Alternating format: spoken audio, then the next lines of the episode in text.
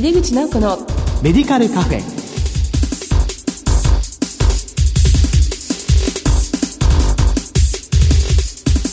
こんばんは。帝京平成大学薬学部の井出口直子です。井出口直子のメディカルカフェ。この番組は医療を取り巻く人々が集い語らい情報発信をする場です。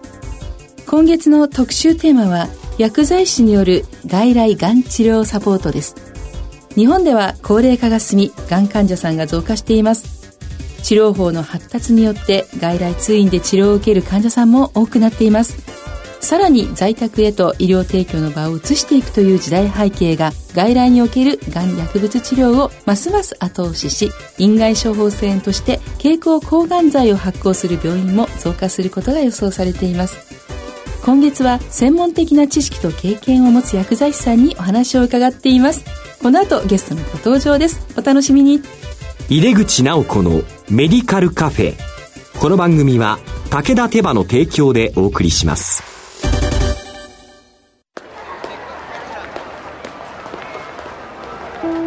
世界は大きく変化している。価値観も大きく変わっている。これからの時代健康とはどんなことを言うのだろう。医薬品には何が求められるようになるのだろう。一人一人に寄り添いながら価値ある医薬品を届けたい。私たちは武田手羽です。薬剤師による外来がん治療サポート特集の2回目です。今回は地域連携と服薬サポート向上への取り組みと題してお送りします。ゲストは前回に引き続き株式会社メディカルファーマシー三木薬局日暮里店店長の長久保邦子さんです。どうぞよろしくお願いいたします。よろしくお願いいたします。なんか前回もすごくいいお話お聞きして、まあ前回は長久保さんがまあ病院の門前にいらした時の話で、はい、そして病院薬剤師とすごい連携を取りながら患者さんとしっかりですね、信頼されながらのサポートの話を伺いました。で、今現在はあの地域の方の薬局ということで、はい、まあかかりつけ薬局。あ、そうですね。かかりつけ薬剤師をやってます、ね。ということをされているということですが、はいまあ、今日はそこのお話をお聞きしたいと思います。で、外来がん治療認定薬剤師、まあ、日本で第1号の薬局薬剤師の認定だったんですけども、まあ、現在の取り組みについても教えていただけますか？そうですね。私はまず、あの、今いる日暮里店に移動になった時には、やはり大学病院の門前ほどは、がん患者さんは少ないんじゃないかなっていう印象だったんですね。はい、で、抗がん剤の処方箋こそはそんなに来ないんですけれども、うん、意外といるんですっていうのが、あはい、あの、整形外科とか、眼科とか、あと精神科とかの処方箋をお持ちになる患者さんがいるんですけれども、うん、お薬手帳を見てみると抗がん剤治療をしているっていうことが分かったり、はい、他の薬局で抗がん剤をもらっていたりとか、うん、それこそ乳がんとかのホルモン療法をしているとかそういうことが分かることがありました。なるほど。やっぱりお薬手帳ですね。そうですよ。そうするとやっぱり今出てる眼科から出てる薬でも、整形外科から出てる薬でも、そこを念頭に置いてサポートしなければやっぱりいけないんだなっていうふうにすごく認識したんですね。なので地域でもそうやって面でほとんど抗がん剤が来ないなって思うような薬局でも、やっぱりがん患者さんのサポートっていうのは続けていく必要性があるっていうことを認識しています。本当ですね、はい、例えばどのような例がありました？例えば女性の方だったんですけれども、えー、あの普通に眼科でヒアルロン酸の点眼薬が出てたんですけれども、うん、初回アンケートに今乳がんで抗がん剤治療中ですっていうのが患者さん自身が記載があったんです。で AC 療法ってちゃんと書いてあって、うん、ああと思ったのでもしかしたらこれこの薬の影響で目が見えづらくなってるんじゃないですかって言ったらなんか患者さん最初きょとんとした顔されてたんです。ちょっと自覚はなかったってことですよね。はい、だけどもしかしたらこれで目の調節がおかしくなることもあるかもしれないから、この保湿剤をしっかり点眼続けてくださいねっていうことをお伝えしたんです。で、次にその患者さんが来た時に、そういえばその後どうですかっていうお話をしたら、あ、それなんだけどやっぱり目の調子悪いのは抗がん剤のせいみたいって先生にも言われたわっておっしゃって、で、それであの信頼していただけたのか、あね、あの、ちょっと質問したいことがあるんだけど、ここで話してもいいかしら、あの、誰に聞いていいか実はわからないのよねっていうように患者さんから悩んでいることとか、そういう相談を受けることがあったんです。なので、やっぱり患者さんって相談したい場所が欲しいんだなっていうふうにすごく感じた一例でもあって、やっぱりそういう自分のところで出てないから関係ないっていうことでは絶対なくって、うん、その患者さん自身をやっぱり見て、はい、トータルでサポートするっていうのが、やっぱり薬局薬剤師の役割なのかなっていうふうにすごく感じた例です。本当ですよね。うん患者さんはやっぱりお薬手帳に言ったらね、他の医療機関にかかっていて、はい。えー、患者さん自身あんまり意識してないことも、うん、薬剤師の目から見ると、でそれが患者さんに分かればね、また信頼になり、そ、ね,、して話しやすいなと、いろいろなまた新しい情報もね、得られることができるんですね。うんコミュニケーションのポイントは他に何かこう患者さんにね信頼される先生が心がけていることなど教えていただけますか？そうですね。私あのがんという言葉は極力使わないようにしています。そうですか。あの、はい、がんとか抗がん剤とか、うんうん、そういう言葉は使わないようにしている方がやっぱり患者さんってがんって宣告された時やっぱりそれにショックを受けてるはずなんです。でそこでやっぱり第三者から言われることでさらにまたショックを受けることもあるんではないかなっていうふうに思うのでなるべく使わないようにサポートしています。そうすることによってあの他の糖尿病薬とか、あの高血圧の薬とかと変わらないテンションで患者さんとお話しすることができるんですね。例えばこのお薬は抗がん剤ですって言うんではなくって、このお薬で悪い細胞を倒してくれるんですよ。だけどその分他の部分にもちょっと影響が出てしまうから例えばちょっと下痢が起こりやすくなったりとか、口内ができやすくなったりするかもしれないっていうようなお話の仕方をするようにしています。なるほど。まあ、お互いにそれで構えなくていいということもありますよね。そうすると意外と患者さんの方からのざくばらんに話してくれることもありますし、ね、最初は警戒しながらも、うん、じゃあここでちょっと相談していいかしらっていうので、今まで言わなかったこととか、えー、悩んでいたこととか、やっぱり患者さんで何かきっかけが、えー、もしかしたら欲しいのかなっていう気もしました。はい。そうですか。あの、よくがんサロンとかね、ありますよね。で、患者さんがふらっと訪れて、はい、いろんなことを思い思いに話すことができる場ですけど、うん、まあ先生の薬局はなんかちょっとそういう感そういうのができるといいなって本当に思っていて、はい、じゃあ実際にあの地方の薬局さんとかでは実際にもうがんサロンをやってる薬局の方もいらして、あのそういう方のお話を聞くとすごくやっぱり患者さんにもね喜ばれてるっていう話を聞くので、都内でもそういうところを増やしていければっていうのはすごく思っています。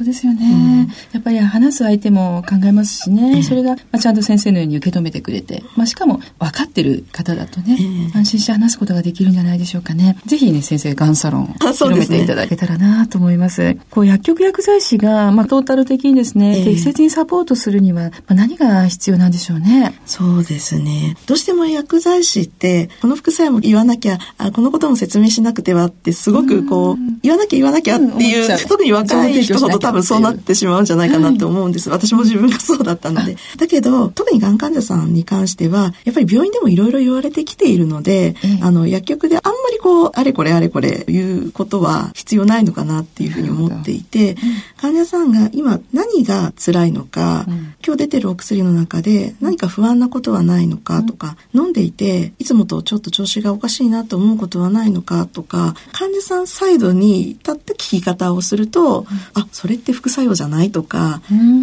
もしかしたらこのお薬を飲んで怒っているけれども、普通の生活態度をこういうふうに変えれば、それを軽減して治療を続けることが可能じゃないかとか、うん、そういうことも結構出てくるんですね。あるんですよ。あ、そうですか。何かそういうアドバイスになったケースってありますか？昔、あの、土いじりが趣味だっていう人がいたんです。えー、土いじり。だけど、うん、骨髄抑制、すごく起こす可能性のある樹さんっていうのを使ってる方がいて、えー、ちょっとね。それで土いじりはやばいでしょって思って、で、なんで土いじりをするのかって、いや、私もう外にも出れないし、庭先での楽しみがこれなのよっておっしゃってたので、それをやめろとは言えなかったので、ですね。で、あの、まずマスクをして、うん、手袋は絶対してください。うん、で、シャベル使いましょう。あの、それで終わった後は、きちんと手を洗って、うがいもしっかりしてくださいねっていうふうにサポートしたりとかはありますね。それをやめろって言うと、もう患者さんまたそれだけでも、また楽しみがなくなっちゃったっていうのもあると思うので。そうですか。まあ、そこにアドバイスすることによって、好きなことも続けられるし、まあ、リスクも軽減できますもんね。そうですね。なんかこう、今抱えている課題など何かありますかね？そうですね。今私がちょうど携わってる患者様で、ご本人はもう来れない状態なんですが、家族の方がすごく薬局に信頼してくださって、えー、あの、いつもいろいろ聞きに来てくれたり、病院で検査結果が出ると、処方箋持ってなくてもちょっと相談したいんだけど、こういう結果が出た先生はこう言ってるんだけど、どう思うとか、そうそう、聞かれることもあるんですね。で、私たちは診断はできないので、そこは、あの、ごめんなさい。あの、私たちではここまではわからないけれども、例えば検査結果とか見せてもらった時に、今飲んでるお薬の副作用かどうかとか、うん、そういうところは見れるわけじゃないですか。なので、そのできる範疇で説明することはあったり、うん、あとは患者さんが、あの、すごく悩んでる、患者さんの家族とかが悩んでることを聞いてあげる場所っていうだけでも、すごくやっぱり安心感があるらしいんです。何かあった時に聞きに来れる場所があるっていう。うね、特に地域だと家がすぐ近くじゃないですか。うん、だから患者さん、そうそうです、お買い物のついでに寄ってきたりとか、そういうことができるところなので、やっぱり私たち薬局薬剤師でもできる範囲っていうのがあるので、えーそでね、そこを例えばある患者さんの家族からその病院での説明に一緒についてきてほしいって言われたんですね。うん、でもねそれすごく嬉しいことなん。ですけれども、うん、やっぱりそれは今の時点ではできないことだし、ただ、そこで思ったのが、やっぱり本当に薬局っていうのは、患者さん。が相談、なん。かちょっとだけでもわからなかったり、不安に思ってることを相談できる、まず一つの窓口であるん。じゃないか。そ、ね、そこで私たちは、その窓口を通して、あ、こういう場合は病院に聞いた方がいいよとか、私たちから病院に聞いてあげようかとか、いろん。なアドバイスができると思うん。です。で、在宅にこれから入ろうと思うんだけどって言ったら、うん、まずじゃあ、ケアマネージャーさんと相談して、うん、いい先生紹介してもらったらいいんじゃないとか、そういう話もできますし、結構こう地域にいるといろんな地域の訪問看護師さんとかケアマネージャーさんとか、えー、あの見守りサポートをしているような包括センターの人とか、えー、そういう人との関わりも少しずつこう増えてきている感じがして、そうするとケースバイケースでここに聞いた方がいいよとか、えー、あそっちに行った方がいいよとか、あとお金のことにしても高額療養費のことは絶対にもらえるから聞いてらっしゃいとか、そういうことをあの薬以外の部分でもアドバイスできる場所なんだなっていうふうに思っているんですが、うん、ただそこでフィーは取れない。あそこではね、はい、ないですよね。はい、なので、なかなかそこがネックになってできないっていう薬局さんもやっぱりあるのかなっていうのは感じていて。やっぱりもう先生のコロナ禍ではね、もうどこまでもやってあげたいけど、やっぱり他の患者さんもいるし、時間もあるし、時間内にやんなきゃいけないこともあると。すごい葛藤します。先生のジレンマ。そうだけどやらないことにはつくものもつかないと思っているので、ね、先駆けてね。まずはもう患者さんのために、私たち薬局薬剤師が何ができるのかっていうのを常に考えながら動くようにはしています。そうですね。それでもぜひね、先生も全国に発信していただいてね。そして結果がついてくるといいなと思ってはいますけどね。やる方が増えてくればですね、それもまたフィーにつくかもしれないし、だけども、本当に先生がやられていることは、地域薬局としてのね、かかりつけ薬剤師としてのもう本領発揮で、まあ、ハブ機能を持っていてね、その患者さんが相談してくれたら、あ、あち行った方がいいですよとかね、はい、それはすごく大事ですしまさに求められてる機能ですよね、薬局がね。じゃないかなって思いますね。じゃあそういうところがですね、うん、もうこれからももっと全国増えて。ですね。やっぱりそこがなかなか広めるのが難しい部分でも実はあるのかなと思っているので、発信していきましょうよ。発信していかないといけませんね。ねいところでね。はい。本当そう思いますね。なんか私もちょっと今ワクワク感動してきて。はい。まあそれがやっぱり地域薬局の役割なのかなって、薬剤師が本当の意味で信頼されて、頼りにされているっていうお話だったなというふうに思います。すね、健康サポート。健康サポート薬局かかりつけ薬剤師ということですよね。う ん、なんかこう目標みたいなものがありますか？そうですね、うん、今まだ私在宅の患者さんはそんなにたくさんは見ていないんですけれども、外来から在宅に移っていく人のその最初の部分っていうのが、その連携っていうのが多分一番難しいところなのかなと思います。外来では門前の薬局に例えば行ってたとして、うん、今度在宅に行くと、地域の在宅医療ができる薬局さんに行くと、せっかくここで見てても、こっちに移ってしまったらもう見れないじゃないですか。そうですね。例えば私の場合も外来では見れて、うん、ある程度のところまでは在宅の患者さんも見れるんだけれども、えー、あの結局クリーンベンチとか無菌調整ができる体制が今整っていないので、うん、でそれが近くの薬局さんでもなかなかない。そう、ね、うん、そうなんですよ。でも患者さんのためを思ったら、うん、そういうのにあの慣れてる薬局さんにお願いした方が絶対にベストだとは思ってはいるんです。だけどそこでそこに全部投げてしまうんではなくって、そこの薬剤師さんと外来で今まで見てきて患者さんとの信頼関係を築いてきた薬剤師も一緒に連携しながらサポートできるよな体制づくり、地域での薬局薬剤師同士の連携っていうのも今後はやっていければいいなと思っております。先生はやっていけるんじゃないかと私は思っています。ぜひそれもね、また今度お話をぜひ聞かせていただきたいなと思います。はい、じゃあ最後にですね、まあこれを聞いているリスナー、特に若い薬剤師さんですね、が、うん専門薬剤師になりたいって思っている若い薬剤師結構多いんですけど、まあそういう方に何かメッセージをお願いします。はい私自身も最初からがんの勉強してたわけではなくて、で、実際にこう、がん患者さんと携わるようになって思っていることが、うん、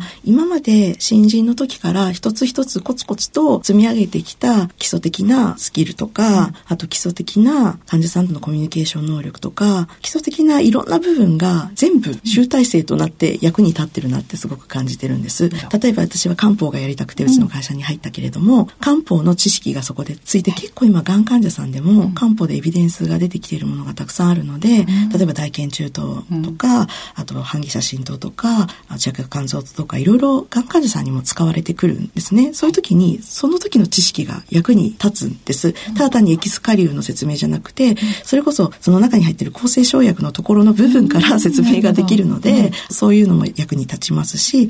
例えばやっぱり糖尿病も併発してる患者さんもいるじゃないですか。でも抗がん剤をすると血糖値が上がってしまうっていうものもあるから、そういう時には糖尿病の患者さんに対して行ってきたスキルとがん患者さんに対するスキルを合わせ持ってやっていくっていうこともとっても大切になっていくので、がんだけじゃなくって、すべてあの幅広くいろんなことを知るってことは絶対に将来的に無駄にはなってこないので、今できることっていうのをとにかく一生懸命極めていってほしいなというふうに思います。それが後々